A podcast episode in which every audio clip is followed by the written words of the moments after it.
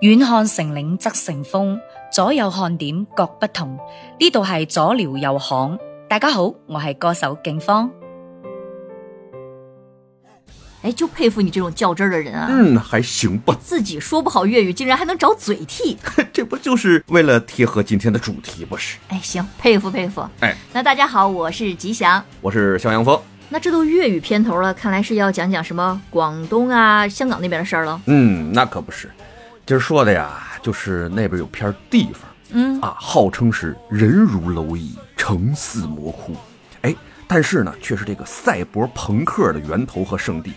它呀，既是所有警察的噩梦之所，法外飞地、罪恶之城，同时呢，也是各种无政府主义者的乌托邦。哇哦，哎，就这么做巴别塔级别的这种贫民窟吧，就在被拆除的时候，却吸引了全世界各地无数的艺术家纷纷过来，用自己的方式来记录它。其中啊，有一位美国的漫画家就感慨到啊，他宁肯被拆除的是一座埃及的金字塔，也不想这个地方被拆除。哇哦，嗯，这么高的评价哎，这个就是我们今天的主角儿九龙城寨。啊！这个听说过啊，哎，不是有好多那个电影是拍那儿的，还是吧？好多，我跟你说不胜枚举啊。嗯，就这么简单的想想啊，嗯，如果大家想更直观的啊知道九龙城寨大概的样子的话，周星驰那个功夫，哦哦哦，哦有印象了。哎，就是那个里边的猪龙城寨，嗯基本上就是那边的一个小的缩影嗯啊啊，不光是功夫啊，还有什么你看过的什么《阿飞正传》。嗯嗯，成龙的《重案组》，还有那个《追龙》，前几年比较火哦的，对不对？就最近的《流浪地球》的那个地下城，其嗯实也是按照这个九龙城寨的风格来设置的。哦，是跟着那个设计的。哎，这不光是国内的这些电影啊，还有这些欧美的、日本的好多电影，像《银翼杀手》，听过嗯吧？攻壳机动队》、《嗯嗯，阿丽塔》、《蝙蝠侠》、《环太平洋》、《银魂》啊，《变形金刚四》、《生化危机六》嚯啊，，这这各种都有它的影子在里边。嗯嗯嗯就是这么一个神奇的地方。嗯你呀、闭上眼睛，现在想象一个画面啊，嗯，就是你乘坐飞机奔香港启德机场飞的时候，马上就要降落在这个启德机场了。这个时候呢，你从飞机的舷窗往下一看，你就会看到九龙城寨就像一个巨大的怪物，浑身长着无数的眼睛，哇，就向着天空张着它黝黑的大嘴，就好像要把整架飞机都吃下去一样。我那么恐怖吗就？离着特别近，你知道吗？啊哦。所以很多人啊，都宁肯把这个九龙城寨看成一个整体，而且活着的怪物，因为它每时每刻都在变化。啊，那它是一直在拆建吗？你想吧，这片地方多大，你知道吗？嗯，零点零二六平方公里哇，那么小啊！啊！但是你可能还没有一个直观的这么一个感觉，是吧？我就告诉你吧，九龙城寨的这个面积合起来不到四块足球场这么大。那真是不大。啊，三点儿几个足球场吧。哎嗯嗯嗯但在它最繁荣昌盛的时候啊，嗯，在这么小片地方上面生活着五六万人，我去，那不是感觉人落人的那种比例啊的？哎，嗯，这还没有直观感受是吧？我就告诉你，当时啊，香港是全世界人口密度最大的城市，而九龙城寨的人口密度是香港的二百四十倍，哇，厉害厉害。你就知道这是有多少人在这片小地方混了吧？嗯嗯嗯，哎呀，那这里边的故事可就太多了哈！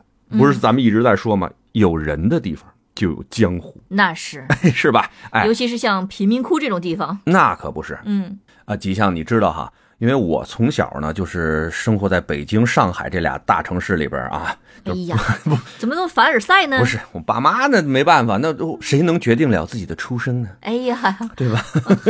对不对？就是这么回事儿。所以呢，我其实对大城市啊，就是去出去旅游的时候，对这种大都市不是很感兴趣。尤其是香港这片地方人又多，我嗯我也是怕乱的人。要说吃呢，没有广东潮汕和澳门那边好吃；要说玩儿呢，就刚才说的人太多了。那至于买东西呢，那我又不是太喜欢购物。是穷吧？哎，瞎说什么实话，我这兜里好好几百呢。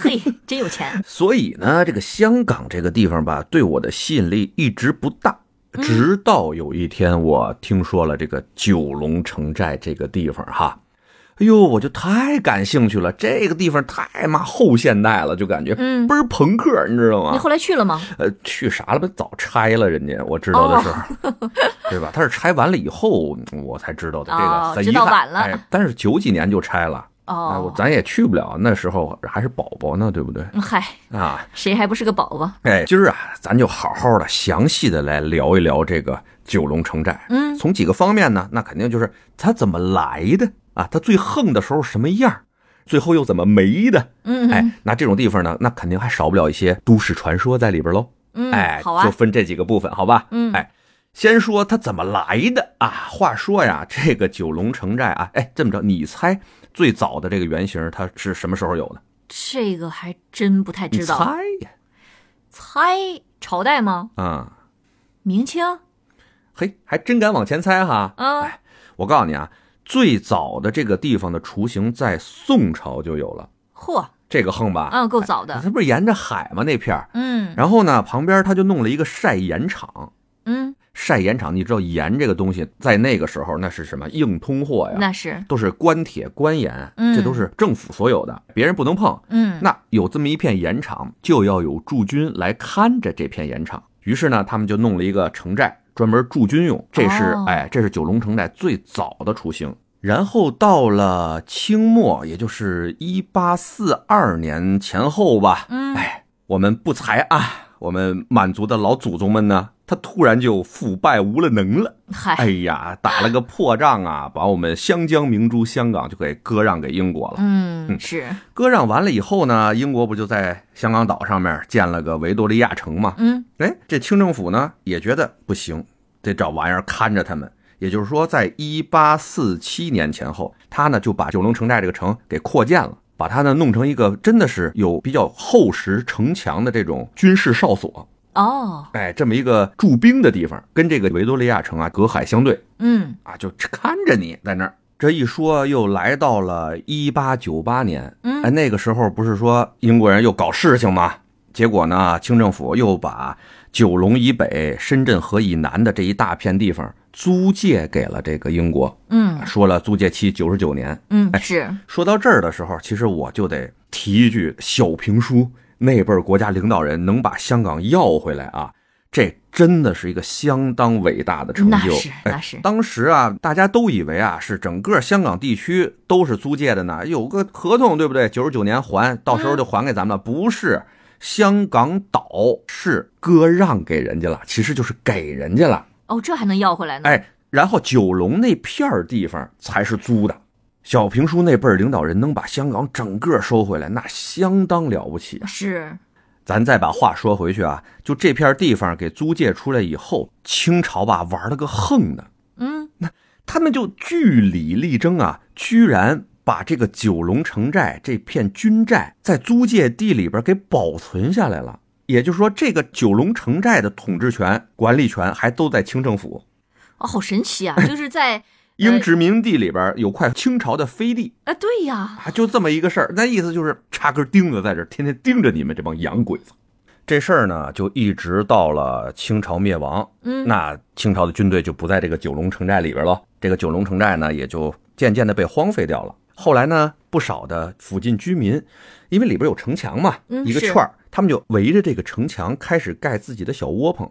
刚开始的时候啊，人并不多嗯啊，有这么几次九龙城寨的人口爆发期。哦第一次呢是在日本侵华的那个时间，嗯嗯就是这帮日本人吧，把九龙城寨的城墙扒下来，去修旁边那启德机场去了。呵不少的难民啊，都往这个城寨里不停的涌啊，嗯哎，他们就跟这个树的年轮似的，倒长的年轮，从哦最开始一圈围着城墙盖房，是外围的，哎，外围的，然后慢慢一点儿一点儿往中间盖，一点儿一点儿往中间盖，嗯还不断的往往里收，还往高了长，嗯就成了这么一个态势。嗯第二次呢，是在啊、我们解放战争前后，嗯啊，因为解放战争前后，你也知道，有不少就是流离失所的，还有不少败兵啊什么的，他们也到了九龙城寨这块儿了。就变成了一个贫民窟的一个雏形了。哎，再往后呢，就是咱们改革开放前后那段时间，嗯因为我们大家看到了这个世界嘛，知道香港实在是太好了，太繁华了，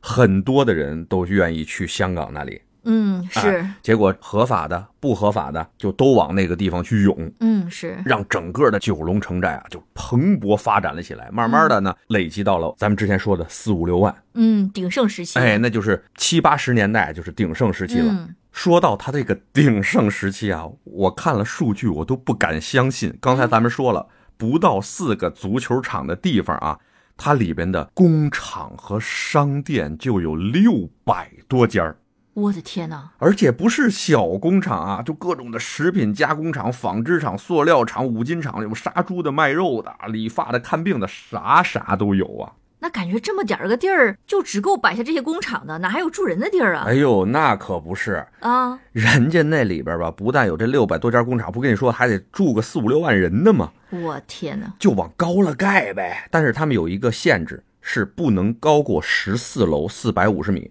哦，这为什么有这个要求呢？旁边有启德机场，哦，嗨嗨，哎，就经常看见一个名场面啊，就在大楼的天台上面啊，巨大的飞机就擦着这个天台就过去了，恨不得你拿根竹竿你都能把这飞机捅 下来，嗨，真的就感觉那么近。哎嗯，网上有很多这种照片啊，大家可以去搜一搜，嗯，它巨近感觉这晚上咋睡觉啊？啊，这要不然贫民窟呢，嗯，对不？对？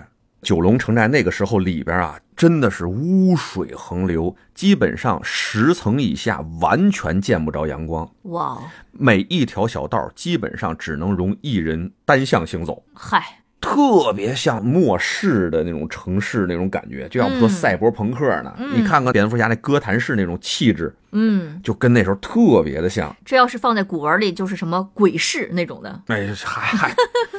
但你知道神奇的是什么吗？嗯，它在整个城寨最中心，也就是最好的地方，它有幼儿园，还有养老院，把城寨里面最好的地方留给了孩子和老人。哇，对吧？这个就是嗯城寨的管理者，也就是这帮黑社会们，哎，还是挺有想法的， 还是挺有想法的。嗯，那这样的一个人口密度，他们的水电都是怎么解决的呀？哎，电刚开始的时候就是偷电，嗨，咱们政府那块儿有电线杆子吗？嗯他们从电线杆子那儿引电，然后往自己这个家里走。嗯，哎，经常呢就短路，嗨，然后电厂发现大规模偷电，这也没办法。嗯啊，到后来呢，直到有一年，他们因为这个偷电，造成了重大的火灾，哦，哎，政府呢才把公用电引到了这里边儿，但是还是各种偷电啊，嗯，嗯能不给钱就不给钱的地方，这地方是，是，嗯。然后做饭什么的呢，就是瓦斯罐儿、燃嗯气罐儿，从外面买，买燃气罐儿往这里边搁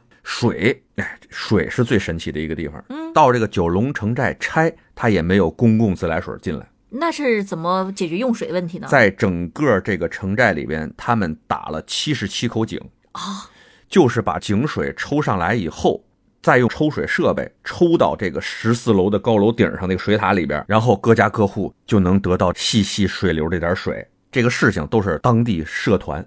知道社团什么意思吧？嗯是哎，咱咱不要老说人黑社会啊，对不对？嗯 那这些水都不经过过滤的吗？应该会经过一些简单的过滤吧，嗯但是地下水嘛，多少好一点儿，嗯对吧？又不是是地表的，直接抽上去了就用。你还记不记得《功夫》里边那个酱爆，就是露腚沟子洗头那个啊嗯理发师？那太经典了，哎啊，包租婆怎么又没有水了呢？嗯，嗯，对不对？哎就那是，就是没抽水上去，哎，那个就是经常停水停电，在城寨里非常正常啊啊。然后呢，就是一些生活排污，其实是他们最大的问题。嗯刚开始的时候，跟中世纪的欧洲一样嘛，那就街上撒，街上拉，街上倒，啊，哎，就大概就这么一个情况嗯啊。到后来呢，港英政府算是派了一些呃环卫人员，因为实在是受不了 了，哎呀，把他们那些呃垃圾定点的运一运，嗯然后有一些公用的厕所呀这样的啊，给他们淘一淘啊，嗯也就是这么一个情况。除了那些地下黑暗社会那些事情，咱们后面聊啊。嗯呃，搁在明面上的九龙城寨有两个挺大的特色，嗯一个就是各地的美食，因为人多嘛，嗯，而且人杂，哎，不单包括咱们国内的，还有各种东南亚的人也都往那儿钻，嗯各种美食在那儿成为一个特色了。嗯，因为你不好吃，这个也开不下去啊，在是那个地方，对吧？社团的老大过来吃一个，啊，一个包子，咔，掀桌 子，嗨，你活不了嗯 啊！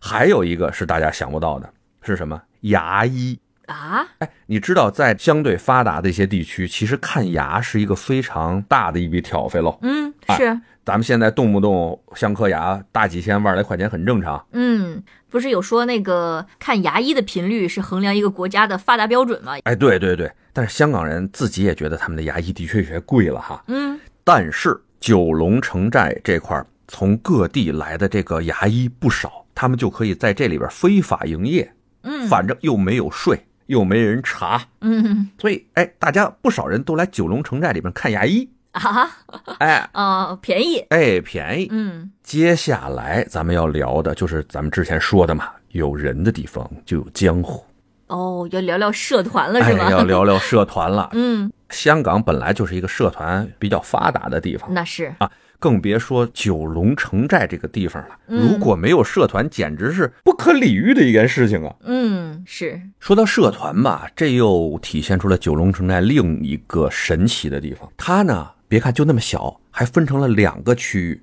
一个区域呢就是平民百姓住的地方，嗯另一个区域就是黑帮集团们待的地方。哦，嗯两个地方呢，井水不犯河水，大家呢相安无事。嗯而且在香港啊最乱的时候，这个九龙城寨里面的治安居然是香港相对安全的一个地方，哦，有人照，啊，就跟那个小说里边写的那什么和平饭店那种感觉似的啊嗯。到外面你们怎么乱都行，但是到了这个城寨里边嗯，啊，大家都给我老老实实的，他们的一个自治区，哎，一个自治领域。嗯就当时人回忆啊，那个嗯时候九龙城寨里面的治安好到什么程度呢？嗯啊，就说在九龙城寨外，一个小孩儿拿着购买一台电视机的钱出去买电视机，这个事儿你不能想象，很可能被人偷了、被人抢了之类的。但在九龙城寨里边，这个小孩儿在九龙城寨里买东西，你就把心放肚子里，绝对不敢有人碰他。哦，那些社团也并不像我们想象的会去抢这些平民，他在九龙城寨里完全不违法，哦，而且他们不但不违法，这些社团的人呢，在城寨里面还组织了一个义工会，嗯他们呢专门在城里边巡视啊、巡逻。一呢是保证居民的安 全，啊，二是呢防火防盗。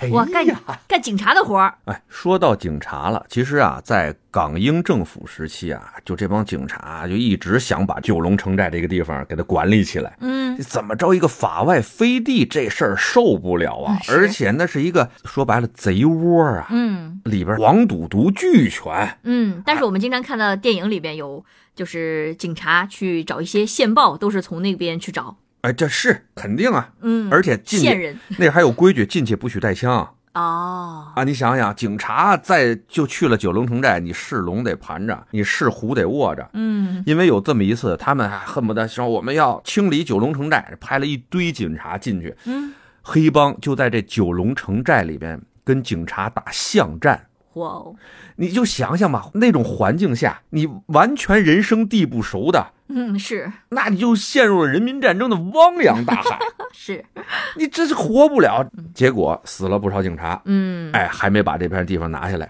自此以后，这个九龙城寨就成了警察的禁地。嗯，别费那劲了。而且呢，当地的黑帮呢跟警察还形成了一种默契，就说白了，警察要完成任务的时候，他们也会抽一些生死签儿啊什么的给出去，包括哦交一些毒品，让人警察这块儿的能跟上方有交代，哦，就冲着业绩，哎，冲业绩嗯对吧？你该贴条儿也贴条儿那种。哎是， 而且我跟你说啊，那个阶段的港英政府的警察啊，他腐败到什么程度，你知道吗？嗯看看什么《金钱帝国》里边有一个武义探长吕乐，嗯嗯所谓的探长，基本就是警察里边最小的领导了，嗯，能贪五个亿，在当时五个亿的港币。哇哦，你想想，为什么那个时候港英政府的警察贪污情况那么严重？嗯就是因为啊，定的工资比较低，而且随着这个整个的社会，你想那个时候香港在蓬勃的发展，嗯亚洲四小龙，是说是亚洲四小龙，其他那仨跟香港比起来就屁都不是。其啊实，那是都是弟弟，哎，嗯都是弟弟。随着这个经济的发展，警察这个手里这个钱吧，就完全不够花。嗯你知道，公务员涨工资很困难，嘛是他们看着吧，自己挣一个月的工资，不如上街去巡逻，然后黑社会的小弟随手给他们抛过点儿那种啊，嗯，嗯买平，安的钱，嗯，嗯谁心里也平衡不了。很难不动心啊。哎，于是乎那个时候就整个香港社会，也就是说在廉政公署成立之前，嗯那都贪到不行了。嗯，说白了，那时候警察不比黑道好到哪儿去。嗯是灰色地带，你想吧，他要不是都已经这份儿了，他弄个廉政公署干嘛？这也是后来我们看到那么多电影里边讲的一个事情。对呀、咱就借用当时一位高级警官的话说哈，他就说过，贪污吧这事儿就像一个行驶在高速公路上的巴士，嗯，你可以啊在旁边跟他一起跑一会儿，哎，也可以呢跳上这个大巴让他载你一程。但如果你想在他面前逼停他，那是万万不可能的，他会从你身上压过去，嗯因为这代表着太多人的利益了。嗯是，哎，说到社团这块儿呢，九龙城寨一直是三合会的这个传统地盘儿。虽然说是三合会的地盘儿啊，嗯呃，但其实里边的帮派相当的复杂，包括什么新义安啊、十四 K 啊、潮州帮啊，在里边都有自己的生意在嗯啊。就说到了那个他们最繁华的时候，不是说有六百多家工厂吗？嗯买卖对不对？除了这六百多家儿，还有那么百十来家儿大烟馆。哦哎，还有那么大几十家儿的那个色情场所，呵，最主要还有他妈十几二十家儿的赌场，你信吗？黄赌毒都齐了。哎，黄赌毒俱全，而且啊嗯哎人家是二十四小时营业，妈呀昼夜不停。嗯最狠的啊，他们是在这个九龙城寨这片地方是完全明目张胆、毫不避讳的在这儿做这种生意。嗯，反正也没警察。对，最嚣张的时候，他们就跟弄得跟旅行社似的。嗯他们呀会组织这个大巴从港口啊、车站呀、呃机场啊往回拉客人，嗯，就很多的香港人、英国人、内地人啊，包括东南亚人会专门来这儿消费。啊，已经变成一个呃特色项目了。哎，对，倍儿特色，就跟咱们没事儿说去趟巴西，想去趟那个里约热内卢里边的贫民窟探探险嗯似的那种感觉。是，而且呢，这些黑帮招呼来的客人啊，在九龙城寨里的衣食住行嗯都是受黑帮保护的。哦，也不怕说什么赢了好多钱，然后被人抢了。对，人家是要口碑的，你知道吧嗯嗨？， 而且往往啊，这些黑帮真的是能说到做到，嗯要不然他们没法进行这个叫什么可持续性发展了。嗯再有就是这些在东南亚混迹的这些犯罪分子们，嗯只要进了这个九龙城寨，基本上啊，哎，你就算是安全了，警察是肯定不会进来逮你的嗯啊。就是这么一个神奇的地方。大概在一九八八年前后，盛极而衰啊！当地政府真是完全已经忍受不了，在香港这片地区里边有这么一个毒瘤存在了，嗯，脏乱差是吧？哎下定决心一定要把这个地方给搞掉，派出了五千名以上的警察 嚯，进行疏散呀，还有聊一些这个拆迁赔偿的问题。嗯从一九八八年大概用了五年的时间，嗯，才把所有的清退工作和拆除工作做完。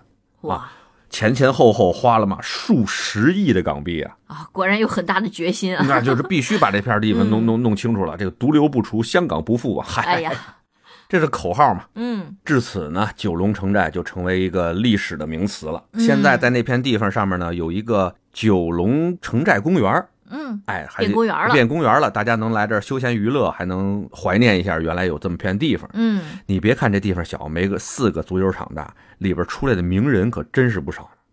就我说几个啊从那个城寨里出来的明星吧，嗯哎，咱不说科学家什么的，大家可能不认识，像吴镇宇、哦，周慧敏导演杜琪峰，嗯还有那个 Beyond 的黄贯中，嗯哎，演那个《古惑仔》里边的李兆基，嗯哎，就包括周星驰他们家离那儿好像也不远，好像也就是个四五公里的那种距离的庙街那附近，哦，附近，哎，原来也在里边混过，难怪他拍戏去会找那边的场景。对他对嗯那块儿的场景吧、感情特别深，包括那个周润发，虽然不是那儿的吧，周润发南丫岛那边的好像是，刚到香港这块儿混的时候，也好像在那里边生活过呢。哦，嗨，你说不少名人啊，嗯你说就啊、九龙城寨这么一个地方，你说怎么就能出那么多名人呢？你猜？人多呗。 对了，就是人多，没别嗯的原因。这前面讲到了哈，咱们人又多，地方呢又那么后现代，那么赛博朋克，嗯那么一个神奇的地方，鱼龙混杂。啥样的人都有。哎嗯，就像这种地方，如果没有点什么都市传说、啊奇奇怪怪的事儿，那这事儿就不正常了。嗯，那是，最后呢，我这儿呢就给你讲两个相对比较著名一点的吧。嗯，第一个叫做《异度空间》，哦，听着像电影名儿，人张国荣最后一部遗作嘛，是不是？嗯嗯，是不是就嗯叫《异度空间》？这个都市传说在香港当地是非常有名啊嗯，啊，基本是家喻户晓。嚯，那么有名儿吗？哎，这故事啊发生在九龙城寨即将被拆除的前后。嗯那个时候不是警察也能进入这个城寨里边了吗？嗯是，有一天呢，在巡逻的过程中啊，俩警察饿了，说吃碗面吧。刚把这面要上，对讲机就响了，呼叫中心的同事们说：“五座啊，九龙城寨五座十四层幺四四四房间有人呼救，嗯在附近的兄弟们过去看一下。”哎，他们正好在这个九龙城寨附近嘛。于是呢，有一个胖子警员就拿起了对讲机说：“我跟瘦子在这儿呢，我们在这附近呢，我们过去看一下。”这胖子呢，你知道他为什么胖啊？他吃饭快。嗨，这瘦子呢，就吃饭慢。于是呢，这个胖子面其实已经吃完了，但这瘦子呢说：“哎呀，这一天没吃东西，我把这口面先吃完了，好不好？你先去。”啊，胖子说：“哎，你这磨叽，这个吃个面也那么磨叽。行了，那你你吃着吧，我先去了。”就在这胖子吧走了大概十分钟左右，嗯哎，这瘦子呢，把面吃完了以后，就说：“行了，赶紧找找这胖子去吧，别让他兄弟一人啊！”拿出了对讲机，就问这个胖子说：“胖子，胖子，你那边啥情况啊？”胖子说：“没有什么大问题啊，我就搭着电梯已经上去了。这个屋里呢住着一对母女，现在他们让我进去啊，你现在过来吧。”哦，一对母女，哎，一对母女。这个瘦子呢，听着胖子那边没事儿呢，他也就想了，不那么赶了，刚吃完饭，对身体不好。嗨，真养生，哎，溜溜达达，溜溜达达，就走到了这个说的案发地点那栋第五座那个大楼。嗯，到门口人就傻了，怎么了？整栋大楼一片漆黑，完全是被废弃的一个大楼。哇，那胖子 呢？瘦子也在问啊， 啊，对呀、瘦子也琢磨呢，他就在底下找，而且这个楼的楼门还被锁起来了。嗯，当时这瘦子就慌了，再打电话联系胖子，这人已经联系不上了。哥们儿自己也害怕呀，赶紧呼叫支援啊！兄弟们，快来支援！这块儿出现了诡异事件。于是呢，他们这个有个长官就带了十几个兄弟啊，就一块儿过来了，把这个事儿啊跟这个长官一说，长官也觉得这挺新鲜哈。嗯那是说的这栋楼吗？然后又跟报警台那边问了一下，说的就是这个地址。嗯那没问题，哥儿几个上进去，嗯，把锁撬了，那肯定啊。嗯，撬完了锁以后，到了大厅，果不其然，电梯根本没通电，绝对用不了电梯这个玩意儿。嗯，哥儿几个呀，一通爬呀，爬到十四楼，找到了那个幺四四四房间，里边的灯还是黑着呢。哎呀，鸡皮疙瘩出来了。那母女是在哪儿啊？这是，接着听啊，嗯，不但里边黑着灯，而且门上挂着锁。嗯哇，他们呢，就用对讲机吧，还对讲机。这个不太好啊。嗯，说鸡不带挖，文明你我他。嗯他们就拿着对讲机呼叫胖子，就听见胖子那台对讲机在屋里发出了声音，啊，门锁着，屋里关着灯，胖子的对讲机在屋里。我很难想象这个屋里是什么画面。就这帮警员吧，也幸亏都是大小伙子，嗯而且人多点儿，哎，各种攒鸡毛凑胆的说我们要去救救肥佬，我们要嗨救 肥佬，咔咔咔破门而入啊！进去以后拿手电一照，屋里边全是垃圾，臭气熏天。这个肥佬啊，就是胖警察，嗯，就躺在这堆垃圾之中，人事不省。哇，哦赶紧的吧，哥几个就别慎着了，把这警察送到医院。等到第二天，这个肥仔醒了以后，嗯就跟大家说出了一个恐怖的事儿。他遇着啥了？哎，说这个胖警察自己的自述啊，是当天到了这个大厦门口嘛，嗯就是很正常的，灯火通明的，对吧？坐了电梯到了十四楼，敲开这个幺四四四这么一个房间，是一个女孩给他开的门。嗯他就问了，说我们接到报警，说这边有人在争吵，有没有这个事情啊？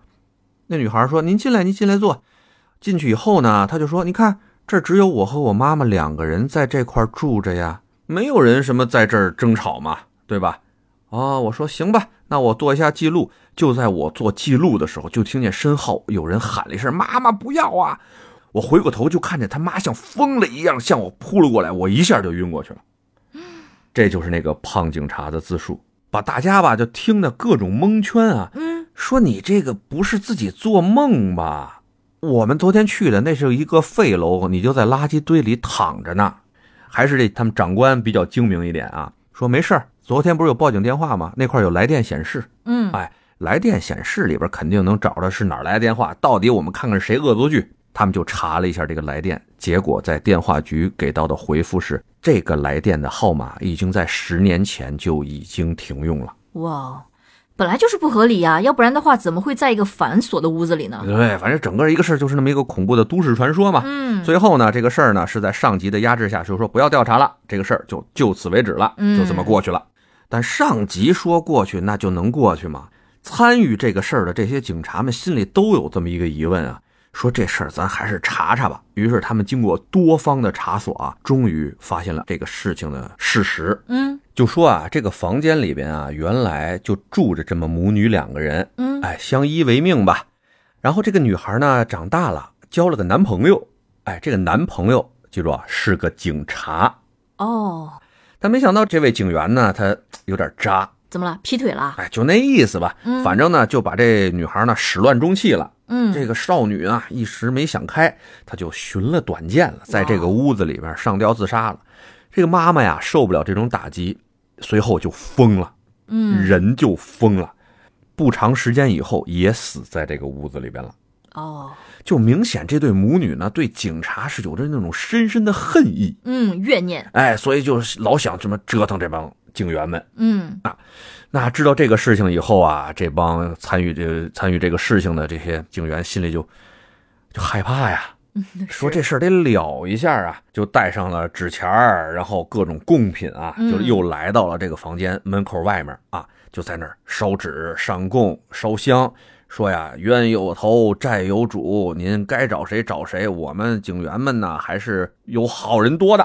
嗨化哎呀解一下。哎，我嗯们还是好人多的，您就别再折腾我们了，您还是找那个渣男去吧。对，您还是找那渣男去吧。就说完了这通话以后，就听见屋里阴沉沉的传出一声“好还带回答的，”。哎，这个故事到这儿就结束了。哎呀吧，是挺吓人的哈。嗯哎，接着再给你讲个更著名的，嗯，那这个就是更加的家喻户晓了，叫做“鬼妈妈煮饭”的故事。哦，听着就挺狠，哎，那就话说啊，又是这么俩警察。嗨，那天呢，接到了一个报警，这个报警呢也是住在这个九龙城寨里的居民啊，啊嗯，说警官你快来吧，我们家这附近啊，妈太臭了。臭，那警察就怀疑了，就说这还九龙城寨有不臭的地方，嗨，因为你知道里边食品加工点啊特别多，做什么臭鱼烂虾的这种地方，那你想想嗯又没有什么排污，这里边臭不是很正常吗？是哎，报警的那个人呢也是这么说的，说你知道九龙城寨这个环境啦，我们也不是很挑啊，臭味儿呢也是经常啊会有的。但这个臭味儿有点不像话了，我们家这隔壁传出来臭味儿，它一天比一天臭，一天比一天臭，已经不是正经臭味儿了，闻着嘛嗯像尸臭。哦，于是乎呢，这两个警察带着报警人就敲响了他隔壁的这个房门，嗯，敲了几下呢，门吱扭就开了，里边有个小女孩，大概也就是个五六岁，嗯，掏出了头，说：“叔叔，你们要干嘛呀？”啊，这警察一看，哦，就你一个人在家吗？小女孩说：“没有啊，还有我妹妹和妈妈。啊，我们方便进去吗？”小女孩说：“行啊，那你们进来吧。”就这哥仨啊，刚一进这门，就就感觉头上挨了一闷棍似的那种，那个臭味儿轰就轰到脸上了。哇，臭味儿实体化了都，哎，呀，哎，这哥儿几个就说：“好家伙，这真受不了！”捂着鼻子说：“哎，小姑娘，你们家怎么这味儿啊？”呃，小姑娘说：“哦，我们倒也住久了，没觉得。”啊，嗯，你妈妈呢？哦我妈妈在屋里呢，我妈妈病了。妈妈病了多长时间了？啊，妈妈病了可能有一个多月了。哦，那你们就没出去啊？啊，我们没出去，家里呢有一些粮食啊，有一些菜。妈妈每天啊就起来给我们做做饭，然后呢就回房间休息去了。这俩警员吧，带着这个报警人就说看看这个啊，这妈妈到底什么病啊？怎么回事呢？于是就去敲这个妈妈的卧室门。嗯，敲了半天都没人开门，就跟两个小姑娘说：“哎呀，我敲了这么半天，妈妈怎么不给开门啊？”小姑娘说：“啊，妈妈一到做饭的时候就会出来给我们做饭，平常的时候就在屋里待着，一点动静也没有。我们敲门啊，她也没有没有什么反应。”这警察就觉得可能有点不对了啊，嗯，因为闻着这个味儿啊，这屋里的味儿是最大的这个角落啊，然后这哦就个从里边飘出来哎，的，卧室的角落。于是几个人合力就把这门给撞开了。撞开了以后，大家哇就吐出来了。里边有一具高度腐烂的女尸在床上躺着呢。哇哦，想想都有那画面感嗯了。哎呀，就说哎呀，这孩子，你确定这一个多月都是妈妈在给你们俩做饭吗？那孩子说，那不是妈妈给我们做饭，那我们俩自己怎么可能做饭呢？您看现在这个饭锅里边还包着煲仔饭呢，都是妈妈中午刚做的。于是这几个人啊，就到了厨房，一看，果不其然，桌上有一锅热腾腾的煲仔饭在上面。当妈的不易呀、嗯，嗯，就可能都已经去世了，心里还惦记着孩子们啊，还能在这个自己去世后还要照顾孩子们。这个故事虽然比较恐怖吧，嗯，但是还有那么一丝丝温暖呢，是吧？是，哎，哎呀，以上吧，就是关于九龙城寨的一些历史啊、现状啊，还有一些都市传说。嗯，哎，最后再送一个吧，送一个真事儿给大家。嗯嗯，就说在这个九龙城寨拆除的时候，里面有这么一位，他呢六岁就被人骗到这个九龙城寨里面，后来呢就当了这个妓女了。嗯，他一生没有走出过这个九龙城寨。当九龙城寨要拆除的时候呢，他已经六十多岁了。哇，他完全不知道应该怎么在这个社会上生存，嗯，于是，他在这个九龙城寨拆除的时候，他就选择跟这个城寨一起去了。他在这个九龙城寨里边自杀了。哇，就像这种故事吧，在九龙城寨里边真是特别的多啊。嗯这也是整个城寨吸引人的地方，嗯，都已经被拆除了那么多年了，还有不少人在怀念它。那是，啊对于很多穷人来说，九龙城寨并不是一个很危险的地方，而是一个能给到他们栖身之所的这么一片乌托邦式的净土。嗯，虽然环境不好，虽然有这样那样的一些问题，但至少能让人在里边活着，嗯，对吧？好嘞，今天呢，关于九龙城寨的事情，咱们就先聊这么多。嗯，好啊。那小伙伴们下期想听什么内容，不妨在评论区里面跟我们互动一下。对，逮着什么有嗯意思的，咱再聊起来，好吧？嗯，好的，得嘞，回见了您呐。嗯，大家拜拜。